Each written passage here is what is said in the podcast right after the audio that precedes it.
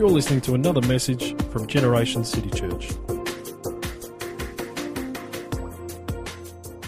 Would you come with me in your Bible this morning to Hebrews chapter 10? It's a, um, it's a verse, it's a text that we have been um, looking at the last couple of times um, that have had the privilege to, to share the word. And um, Hebrews 10, and I, I just have this sense in my heart that God wants me to share again, launching from this scripture into what He would have us um, talk about today. But Hebrews chapter 10 and verse 36, I have been organized this morning, and the verses are coming up on the screen. Chapter 10, verse 36, it says, You need to persevere you need to persevere so that when you have done the will of God, you will receive what He has promised.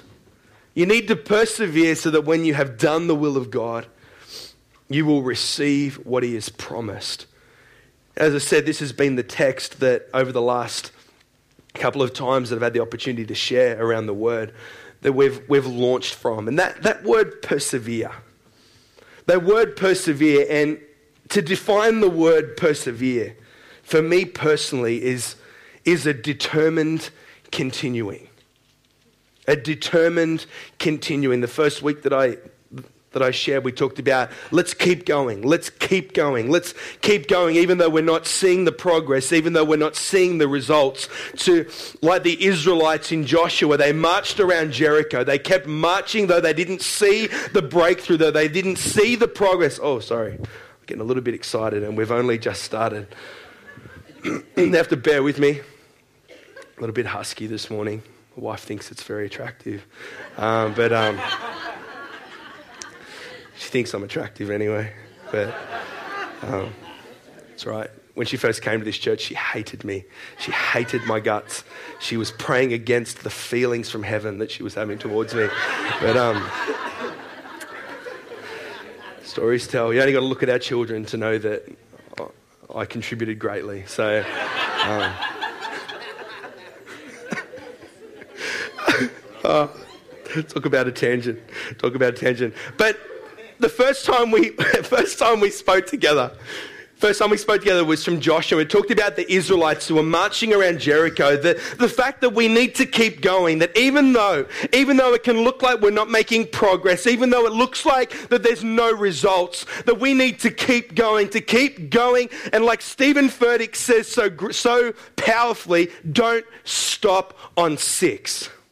Imagine if we were a people who stopped on lap six as we're going around Jericho going, This is too hard. This is just too much for me. I've got to give up. And we fail to see the breakthrough. I hope that you've kept going.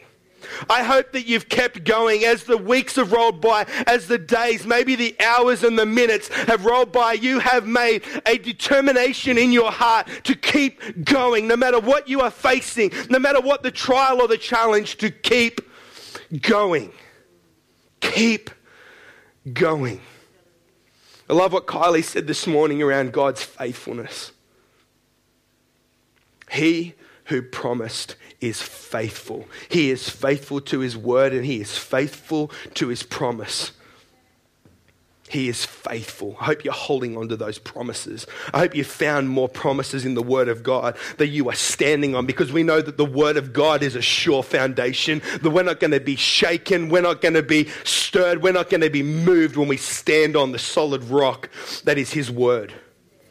But we don't just have His Word, we have His faithfulness. God will do what he says in his word. He will do it. The next time we gathered and we spoke, I really felt to outline and to highlight four specific areas that we need to, as disciples of Christ, as followers, to have a determined continuing. The first one was to have a determined continuing in the Word. Secondly, was to have a determined continuing with our confession. The third thing was to have a determined continuation with thanksgiving. And the fourth one was a determined continuation in praise.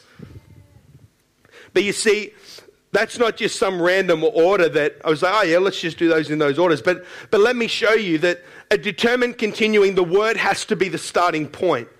The word has to be the starting point. The word has to be the thing that, that, that we build from and that we build on. The word is critical because we, we need to allow the word to shape our confession. We need to allow the word to shape how we speak.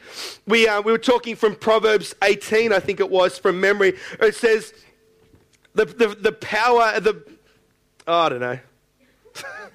if I'm being honest, I can't remember.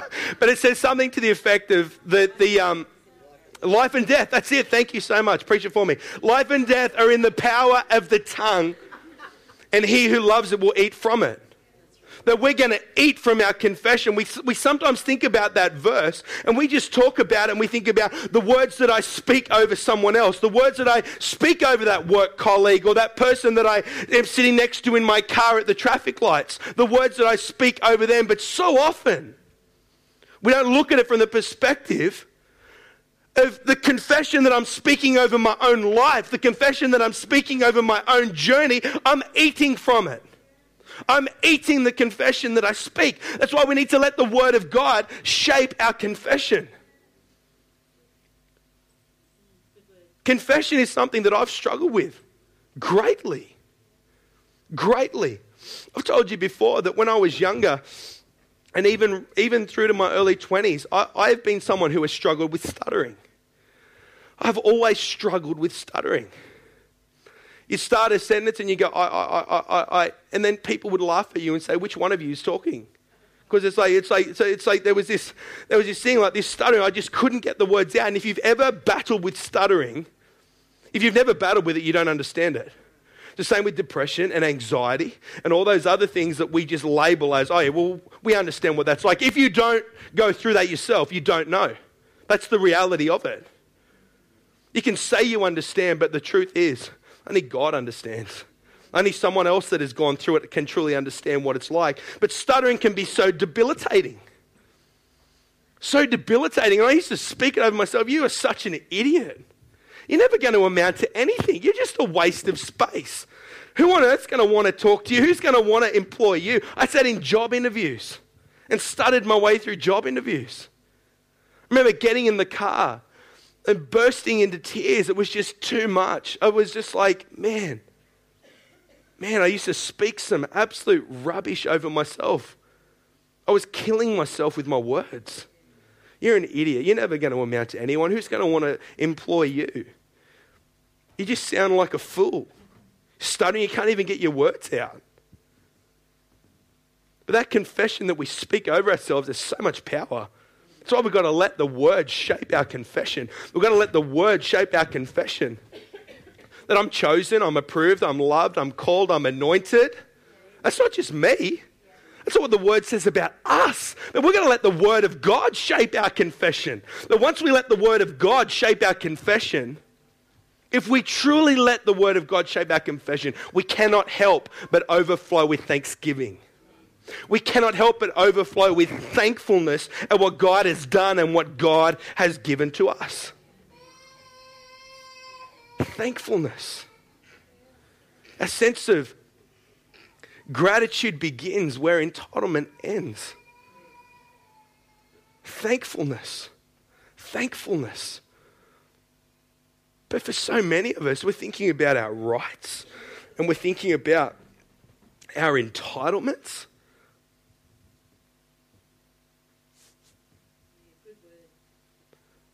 Just love that verse in Thessalonians 5. It says, Rejoice always, be thankful in every circumstance. You know, thankfulness is a choice, it's a decision that we make. If you're just one of those naturally thankful people, well, good on you. Seriously, good on you. If you're one of those naturally thankful people, I know for me, I'm not one of those naturally thankful people. I've got to make a decision in this head of mine to let this, this head of mine flow down into this mouth of mine and out of these lips of mine to be thankful. But the Bible doesn't just say to be thankful when everything's going your own way and when everything's going the way you want it to go and when every prayer you offer up to heaven gets answered. It says, Be thankful whatever the circumstances, in all things. In all things. But thankfulness, when we let it be shaped and molded by the word, we can't help but overflow with praise. A determined continuing in our praise. You know, as I was thinking about this morning and thinking about this opportunity that I have to share with you, I, I feel a really strong sense to take some more time focusing on the necessity of a determined continuing in our praise. A determined continuing in our praise. But maybe you are sitting there and you're thinking, here we go, here goes the worship pastor talking about praise again. Don't get me wrong, that's what the enemy wants you to think. The enemy doesn't want you to realize the power that is in your praise. The enemy doesn't want you to open your mouth and begin to praise God for who He is. He wants you to stay silent. He wants you to stay in the situation and the circumstance that you are in right now. But praise is such a key component. Let's pray. Father, this morning, I thank you for your word. I thank you that your word is true. I thank you that your word is sure. I thank you that your word is a sure, solid foundation. Father, as we open up your word this morning, like Paul prayed for the Ephesians, I pray that the spirit of wisdom and revelation would fall in this place, that we would know you better. I pray that what you want to say this morning would be said, and may my words my ramble just fall away, but let what you want to say remain. I pray that you would speak to every one of our hearts in Jesus' name. Amen. You know, when it comes to praise, I, I personally feel like one of the best scriptures that we can look at when it comes to praise is in Hebrews 13. Hebrews 13 and verse 15. I want to look at it from the, the amplified version. It says, through him, him being Jesus, through him, therefore, let us constantly and at all times. Let's just pause right there. Those words constantly and at all times. So often, we let our praise be determined by what is going on around us and by how we feel. But we cannot let our praise be determined by how we feel. Therefore, let us constantly and at all times offer up to God a sacrifice of praise. Whoa, whoa, a sacrifice. I thought a sacrifice was Old Testament. I thought there was no more of these sheep and bulls and lambs and all those kinds of things in the New Testament. Well, that's not what the kind of sacrifice is that the writer of the Hebrews is talking about. A sacrifice of praise. A sacrifice of praise simply means that I'm going to offer it even when I don't feel like it. Even when everything around me is saying, Why are you praising? What have you got to praise? What have you got to praise God for? What's God done for you? Praising anyway, when we don't feel like it, when we are just feeling so low, when we're feeling so empty, that's a sacrifice of praise. A sacrifice of praise is something that costs me. Something that costs me. Something that costs. I don't always want to praise God. I do not always. I don't. It's like thankfulness. I'm just not a naturally thankful person. I'm not a naturally praisy person either. Seriously, I do not wake up in the morning joining with the hallelujah chorus in heaven, praising God. Believe me, I don't. Usually, when I wake up, the first thing that comes out of my mouth is, Ethan, get back in your bed. Sienna, flush the toilet. Tell you what, the first thing that comes out of my mouth sure isn't hallelujah. Good morning, Ethan. no way. Sometimes I even come to church on a Sunday morning and I don't even want to pray. Sometimes, sometimes. Let's be really honest. Do we want to be honest or do we want to be fake? Honest? I've lost count of the amount of times that I've, usually I stand on this side, you, that I have stood here on a Sunday morning. Come on, church, let's praise. And it's the last thing I felt like doing. It's the last thing. Sometimes I just think, man, I just wish I was at home in bed. Sometimes I just wish I was at home in bed. I don't always feel like praising. But I don't let how I feel determine what I'm going to do. I don't let how I'm feeling go, okay, well, God, a sacrifice of praise, not today. There has been times where that has happened, believe me. But a sacrifice of praise goes, God, even though I don't feel like it, even though nothing in my life in a natural sense makes sense to praise you for, I'm going to praise you anyway. I love that song that we've been singing this morning. I know, I'm quoting another song. I know. It says, Oh, praise the name of the Lord our God. Oh, praise his name forever. For endless days, we'll sing your praise. It's one of those songs that you just can't help but respond to. You can't help but sing. But it's a decision. Praising is a decision. You might be sitting here this morning and you're thinking, but I can't sing. I can't sing. You know, God is more interested in the heart from which your song comes than how it sounds as it comes out. Because the most beautiful voice, sung with a heart that is distant from God, is nothing to Him but the most obscene sound that comes from someone's mouth, if it's, if it's brought with a heart that says, you know what, God, I'm going to praise you anyway. I'm going to praise you with everything that I've got, with all that is within me. I'm going to praise your name. I'm going to bless you and I'm going to honor you. That, believe me, that is what God wants more. That is what God wants more than a, a perfected gift. That's what He wants. Hebrews 13 a sacrifice of praise, which is, which is. So not only does it talk about a sacrifice of praise, this is how, this is how I approach reading a verse in the Bible. So if you're wondering how to read the Bible, this is not a bad little, little tutorial. This is one verse, and it's in the amplified version. But what I do when I, when I read is I go through and I look for the key words and I look for the key phrases. Let us constantly. So I want to have a bit of a think. I want to have a bit of a meditate on, okay, constantly. And then the, the amplified version says at, at all times. Okay, so I'm going to circle constantly and I'm going to circle at all times. Offer up to God. We haven't touched on that, but I tell you what, there's so much meat to pull out of that. A sacrifice of praise. So all I'm doing is going through and just picking these key phrases. But as we take time to actually stop and read, we find that it doesn't just say offer up to God a sacrifice of praise and that's it. But in this verse, it actually says what a sacrifice of praise is. A sacrifice of praise is the fruit of lips. The fruit of lips.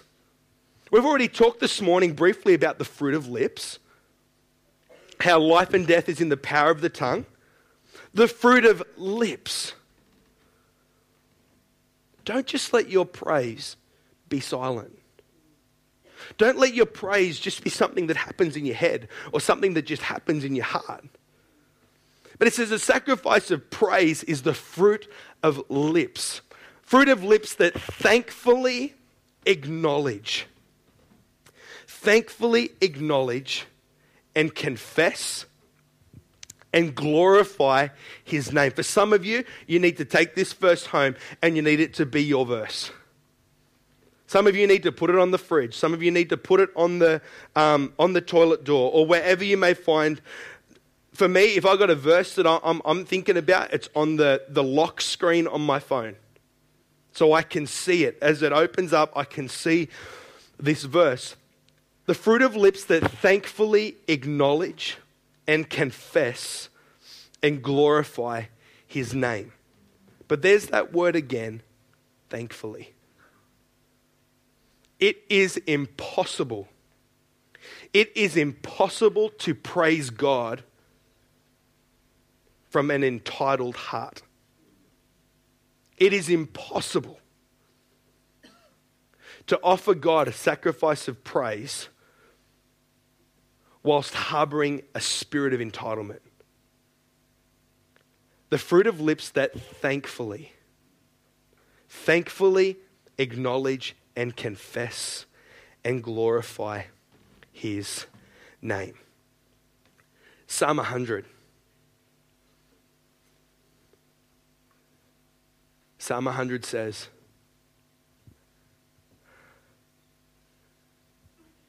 a psalm for giving grateful praise. That's the little pre little bit that starts in there. But Psalm 100 starts with shout for joy to the Lord, all the earth. Let's keep this rolling. Shout for joy, all the earth. Worship the Lord with gladness. Come before him with joyful songs. Know that the Lord is God. It is He who made us, and we are His. We are His people, the sheep of His pasture. And then we come to verse 4 Enter His gates with thanksgiving and His courts with praise. Give thanks to Him and praise His name. Verse 5 says, For the Lord is good, and his love endures forever. His faithfulness continues through all generations. Now let's back that up to verse 4. Verse 4 Thankfulness and praise go together. Enter his gates with thanksgiving.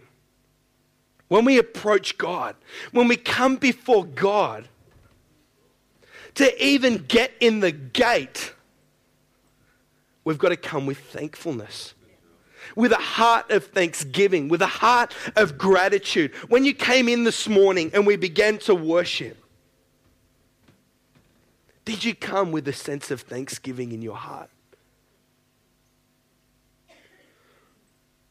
Did you come with a sense of thanksgiving? Or were you so distracted by something else that was going on? Maybe a conversation that took place this morning as you came in in the car. Maybe it was the fact that you couldn't find a car park, or where you normally park, someone had taken that spot. But you definitely didn't come in with thanksgiving. But you see, when we come before God, when we come into where God is, the first key that opens the door, that opens the gate, is thanksgiving. Thanksgiving. And then it says, and his courts with praise. So to come before God, we come with thanksgiving and then we come into his courts even deeper and even further to where he is with praise. But notice as well in this verse that that verse says absolutely nothing about us. It says nothing about us. It says, enter his gates with thanksgiving and his courts with praise. Give thanks to him and praise his name. It's not about me. So often we think that praise is about us and whether we feel like doing it. But it's all about Him. For the Lord is good and His love endures forever. His faithfulness, verse 5, continues through all generations. But you might be sitting here this morning going, But Joel, you don't know what's going on in my life right now. I don't have an awful lot to praise God for. It seems like everything's going wrong. And you know, sometimes life happens. I'm not in any way wanting to minimize the situations and the circumstances that people find themselves in. Some people find themselves in some horrendous situations. Whether it's something that has been done to them, whether you have recently lost your job or you've been made redundant or an accusation was made against you which resulted in you losing your job, which was your source of income. And now you're wondering, how on earth am I going to pay for my mortgage? How on earth am I going to pay for my bills? If God really loved me, God wouldn't let that happen. If God was really there, if God really cared. I don't understand why things happen. I don't understand why people have the health challenges that they have. Please know, I'm not in any way trying to diminish or minimize those things. But what I do know is that we have a God who is greater than our circumstance. We have a God who is bigger than our situation. We have a God who is stronger, a God who is mightier, and a God who is faithful to his word. For me personally, when, when, when I am struggling and I, I'm needing something to fuel my praise, I turn to 1 Peter 2. 1 Peter 2, verse 9, it says, But you are a chosen people a royal priesthood, a holy nation, God's special possession, that you may declare, that you may declare the praises of Him who. The praises of Him who made sure that everything in your life was honky dory the praises of Him who answered every prayer, the praises of Him that made sure that there was no health concerns in your life, the praises of Him that made sure that you had a steady income for all of your days, the praises of Him who provided a car, the praises of Him who provided a job, the praises of Him who provided a house, the praises of Him who provided a spouse. It doesn't say that. But when it comes to fuel for our worship, it says the praises of Him who called you out of darkness into His wonderful light. If you're looking for a reason to praise, if you are looking for a reason to praise, you know, I watched, as Audrey shared this morning about how one week we can come in one way and the next week what has happened through that week has just been awful. I have witnessed firsthand how Audrey walked that season and that journey. It's not a season or a journey that I would have wanted to have walked. But I know and I can say confidently that as Audrey was worshiping, and I remember standing here the two Sundays after that situation took place, and Audrey was sitting at the front here, just praising God. It didn't make sense. It didn't make sense. But I know Audrey well enough to know that she wasn't declaring the praise of the one that made sure her life never hit a rocky, rough patch, but she was praising the one who called her out of darkness and into his glorious light. Now, I've said this before, but if God never ever does anything more for us, from now until the end of our life. The fact that He has redeemed us, the fact that He has saved us, the fact that He has brought us out of darkness and into His glorious light is enough reason, is enough fuel to worship Him and to praise Him and honor Him, to declare His praise for the rest of our days. We have been redeemed. We've been redeemed with imperishable seed. We've been redeemed by the precious blood of Jesus. We heard from Hebrews 12 this morning. This is all just tying together so beautifully. Hebrews 12, we hear about consider Jesus. When we think about what he endured, when we think about what he went through for us, it's enough fuel for our praise. And it's enough to warrant a determined continuation. Praise is a weapon. But more than a weapon, praise is a key. And what does a key do? a key unlocks things. A key unlocks things. Praise is the key to breakthrough. Would you turn with me in your Bible this morning to Second Chronicles? Second Chronicles chapter 20.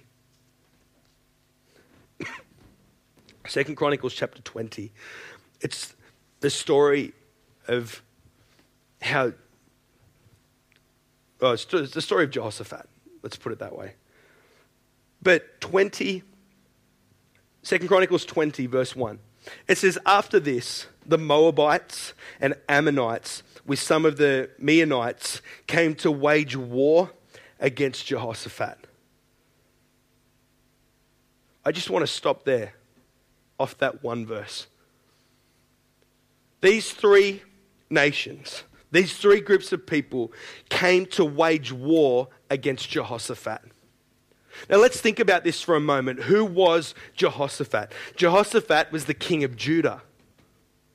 And if you've been around our church any longer than five minutes, you know what the word Judah means. Judah means praise. So here comes these three armies coming to wage war against Jehoshaphat, the king of Judah. The enemy today, the enemy today is coming to wage a war against praise. Do you hear me? The enemy is coming to wage war against praise. The enemy wants to silence it. The enemy wants to destroy it. The enemy wants to squash it and push it down because he knows the power that is in praise.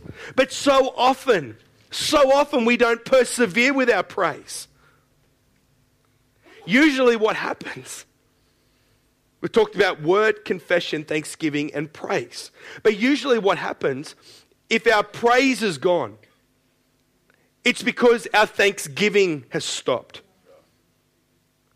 It means that our confession has stopped being molded by the word. But the enemy wants to squash praise. He wants to squash it down because he knows the power that is in praise. Now, we're going to just sit back and just let, okay, I won't praise anymore. Or are we going to determine in our hearts that we're going to deter, uh, to, to persevere? to push through in our praise. Because the truth is, the enemy is waging a war on praise.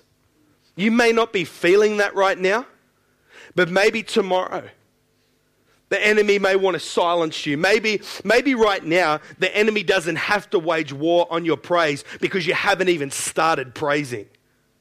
Maybe he doesn't even need to wage a war. Maybe he doesn't need to. Maybe he doesn't need to stop you from praising because you haven't even started. That weapon is just over your shoulder, or maybe it's wherever it may be, but it's in its sheath and you haven't begun to use it. But the enemy's waging a war. This story goes on. It says some people came and told Jehoshaphat, a vast army is coming against you. Alarmed, Jehoshaphat resolved to inquire of the Lord, and he proclaimed a fast for all of Judah. Jehoshaphat was alarmed. So he called all the people together and they fasted, they prayed. And you may have heard this story before, but at the end of that prayer, Jehoshaphat says to God, We don't know what to do but our eyes are on you. We don't know what to do. We don't know how to tackle this. We've got these, this horde coming against us, and we don't know what to do, but our eyes are on you.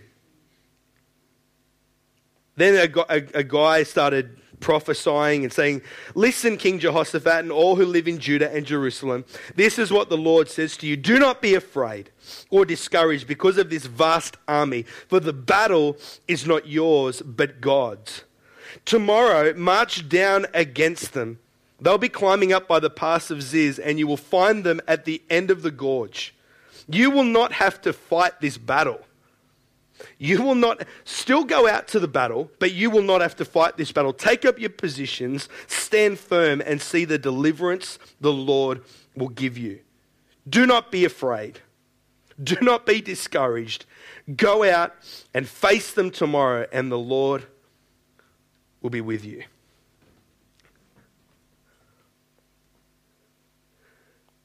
Pretty serious situation. Because you've got to remember that Judah was a tribe of Israel. Judah wasn't even this whole. we talk about Israel, we talk about the 12 tribes, but Judah was just one tribe. So Judah was quite small, and, and these people, these armies, banded together to come against them. But it tells us there that Jehoshaphat was like, God, I don't know what to do, but my eyes are on you. My eyes are on you. But is that where it stopped? You see, Jehoshaphat didn't know what to do, but he kept going anyway. He didn't know how on earth they were going to win this battle or how they were going to have the victory, but they still marched to the battleground anyway.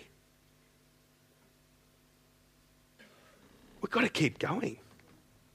We've got to keep moving forward. We've got to keep persevering, even when it doesn't make sense in our minds, when it doesn't make sense to the, the to the natural vision. We've got to keep going. But we know that that story doesn't end there. The story doesn't end there. And we're going to pick it up from verse 20. It says, Early in the morning, they left for the desert of Tekoa. As they set out, Jehoshaphat stood and said, Listen to me, Judah and people of Jerusalem. Have faith in the Lord your God, and you will be upheld. Have faith in his prophets, and you'll be successful. After consulting the people, Jehoshaphat appointed men. Jehoshaphat appointed men. Let me just take a little side note there for a second. Something happens when men praise. Something happens when men stand up. Now, I'm not talking about men being more powerful than women or anything like that. My goodness, that's, that's not what this is about. But something in the spiritual happens when men stand up and praise, when men stand up in their families, when men step up around others.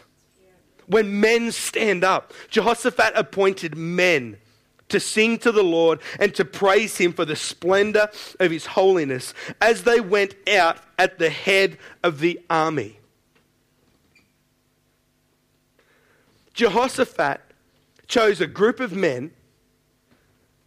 Is it just me that thinks that this sounds so ridiculous? Jehoshaphat chose a group of men to go and stand at the front of the army, out in front of the army to sing and praise God. Now, if that was me, I, I, would have thought, okay, let's put our toughest, biggest, ugliest dude out the front, the guy that is just so huge and intimidating. Let's put him at the front so that when those armies see him, there's going to be just this little bit of fear that will enter his heart.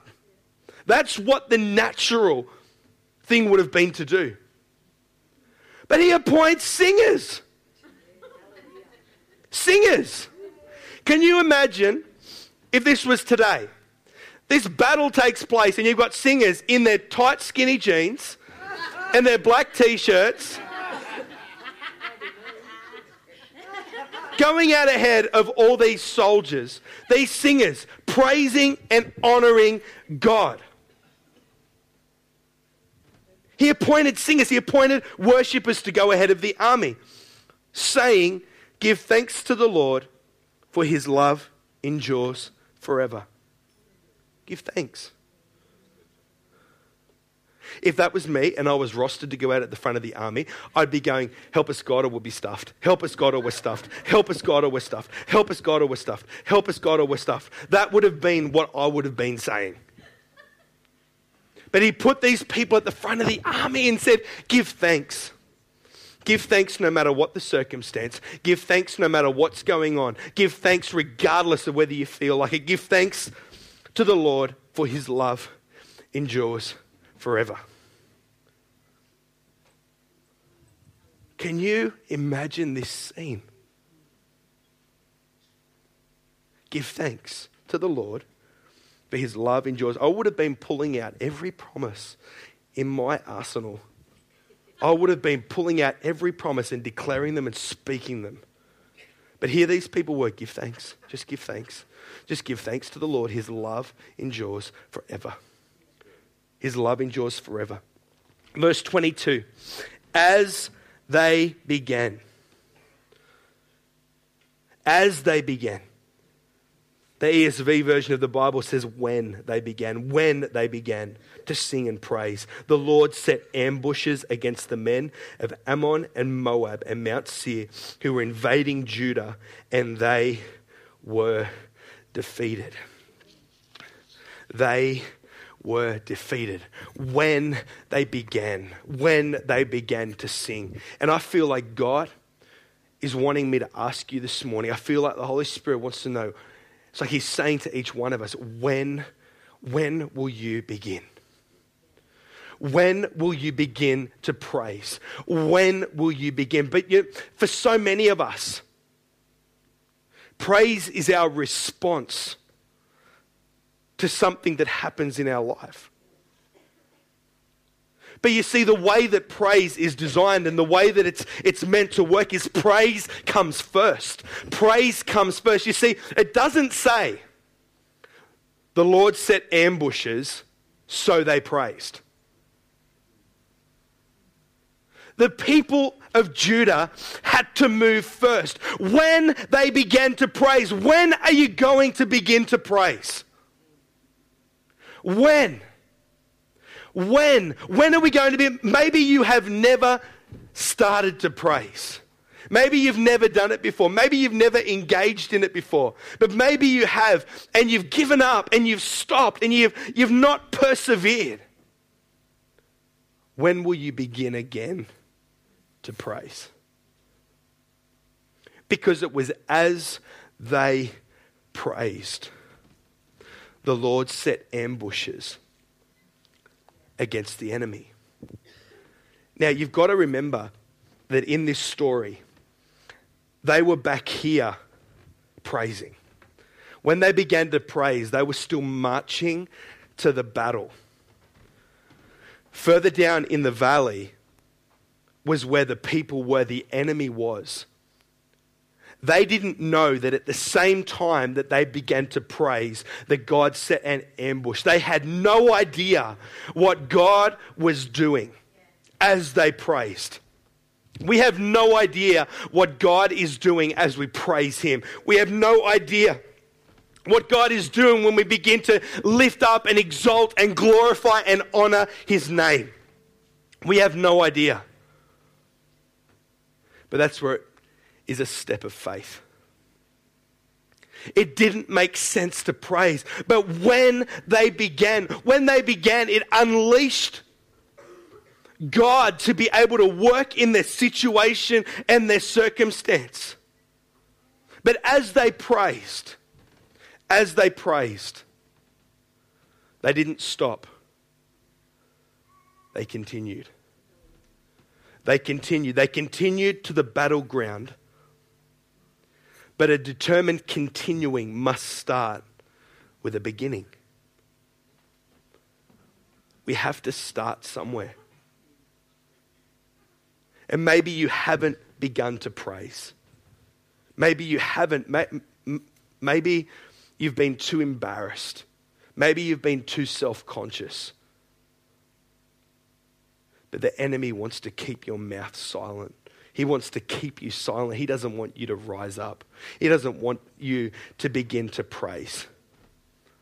But when we praise, God is able to move on our behalf. Praise sends, sends confusion into the enemy's plans.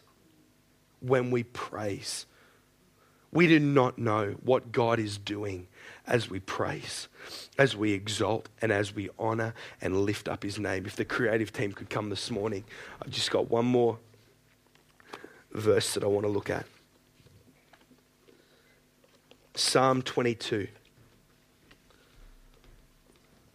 Psalm 22.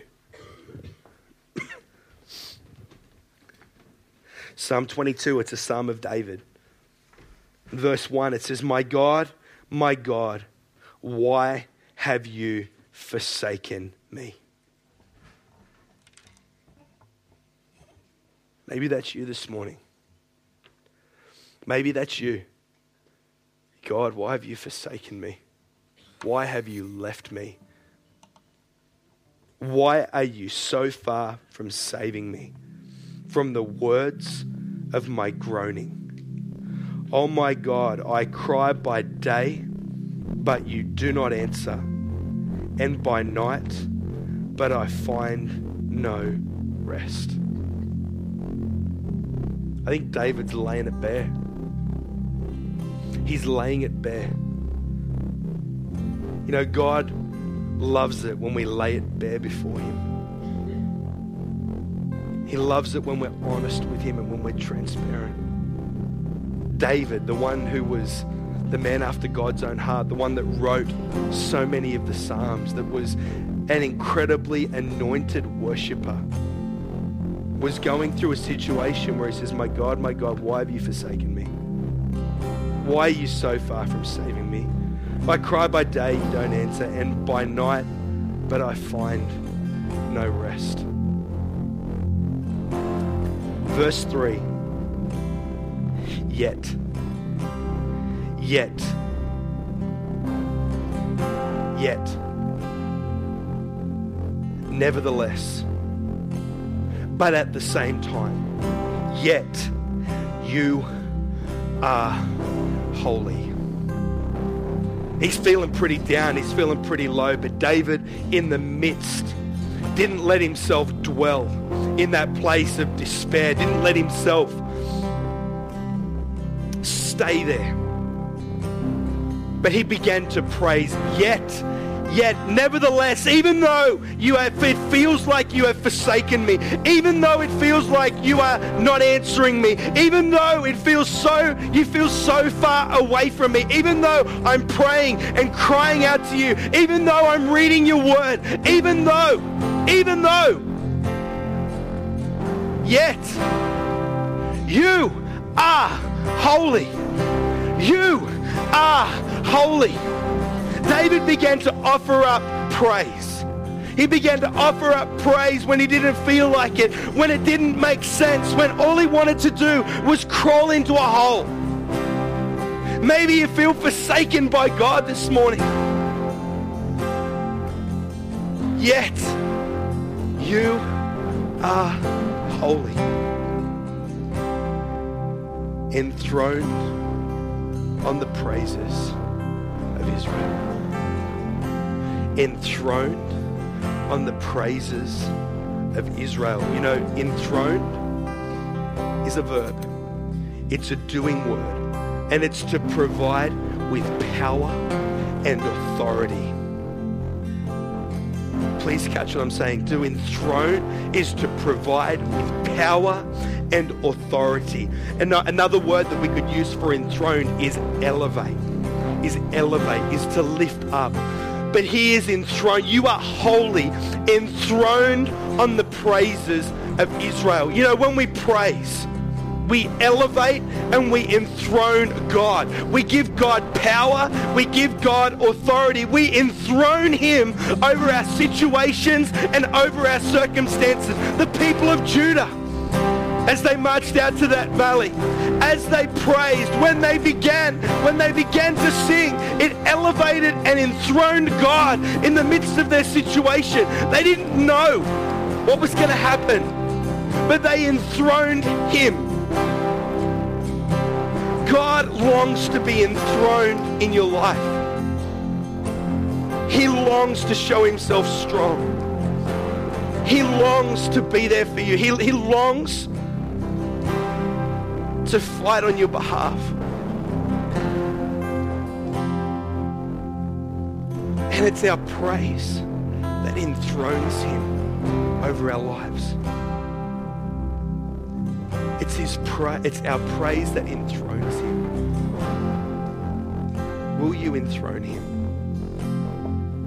Will you enthrone him? Will you begin? Will you begin? Will you begin again? Will you have a determined continuation in your praise? Yet you are holy, enthroned, given power and authority, elevated on the praises of Israel. Father, I thank you for who you are. Thank you that you are faithful. I thank you that you are sure, a solid, firm foundation.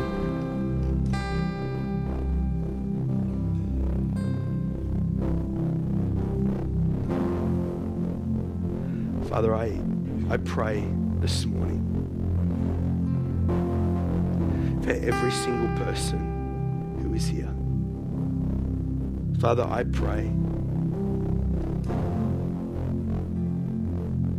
would empower us with your grace to begin to praise, to enthrone you, to elevate you over our lives, over our family, over our workplace, over our marriage,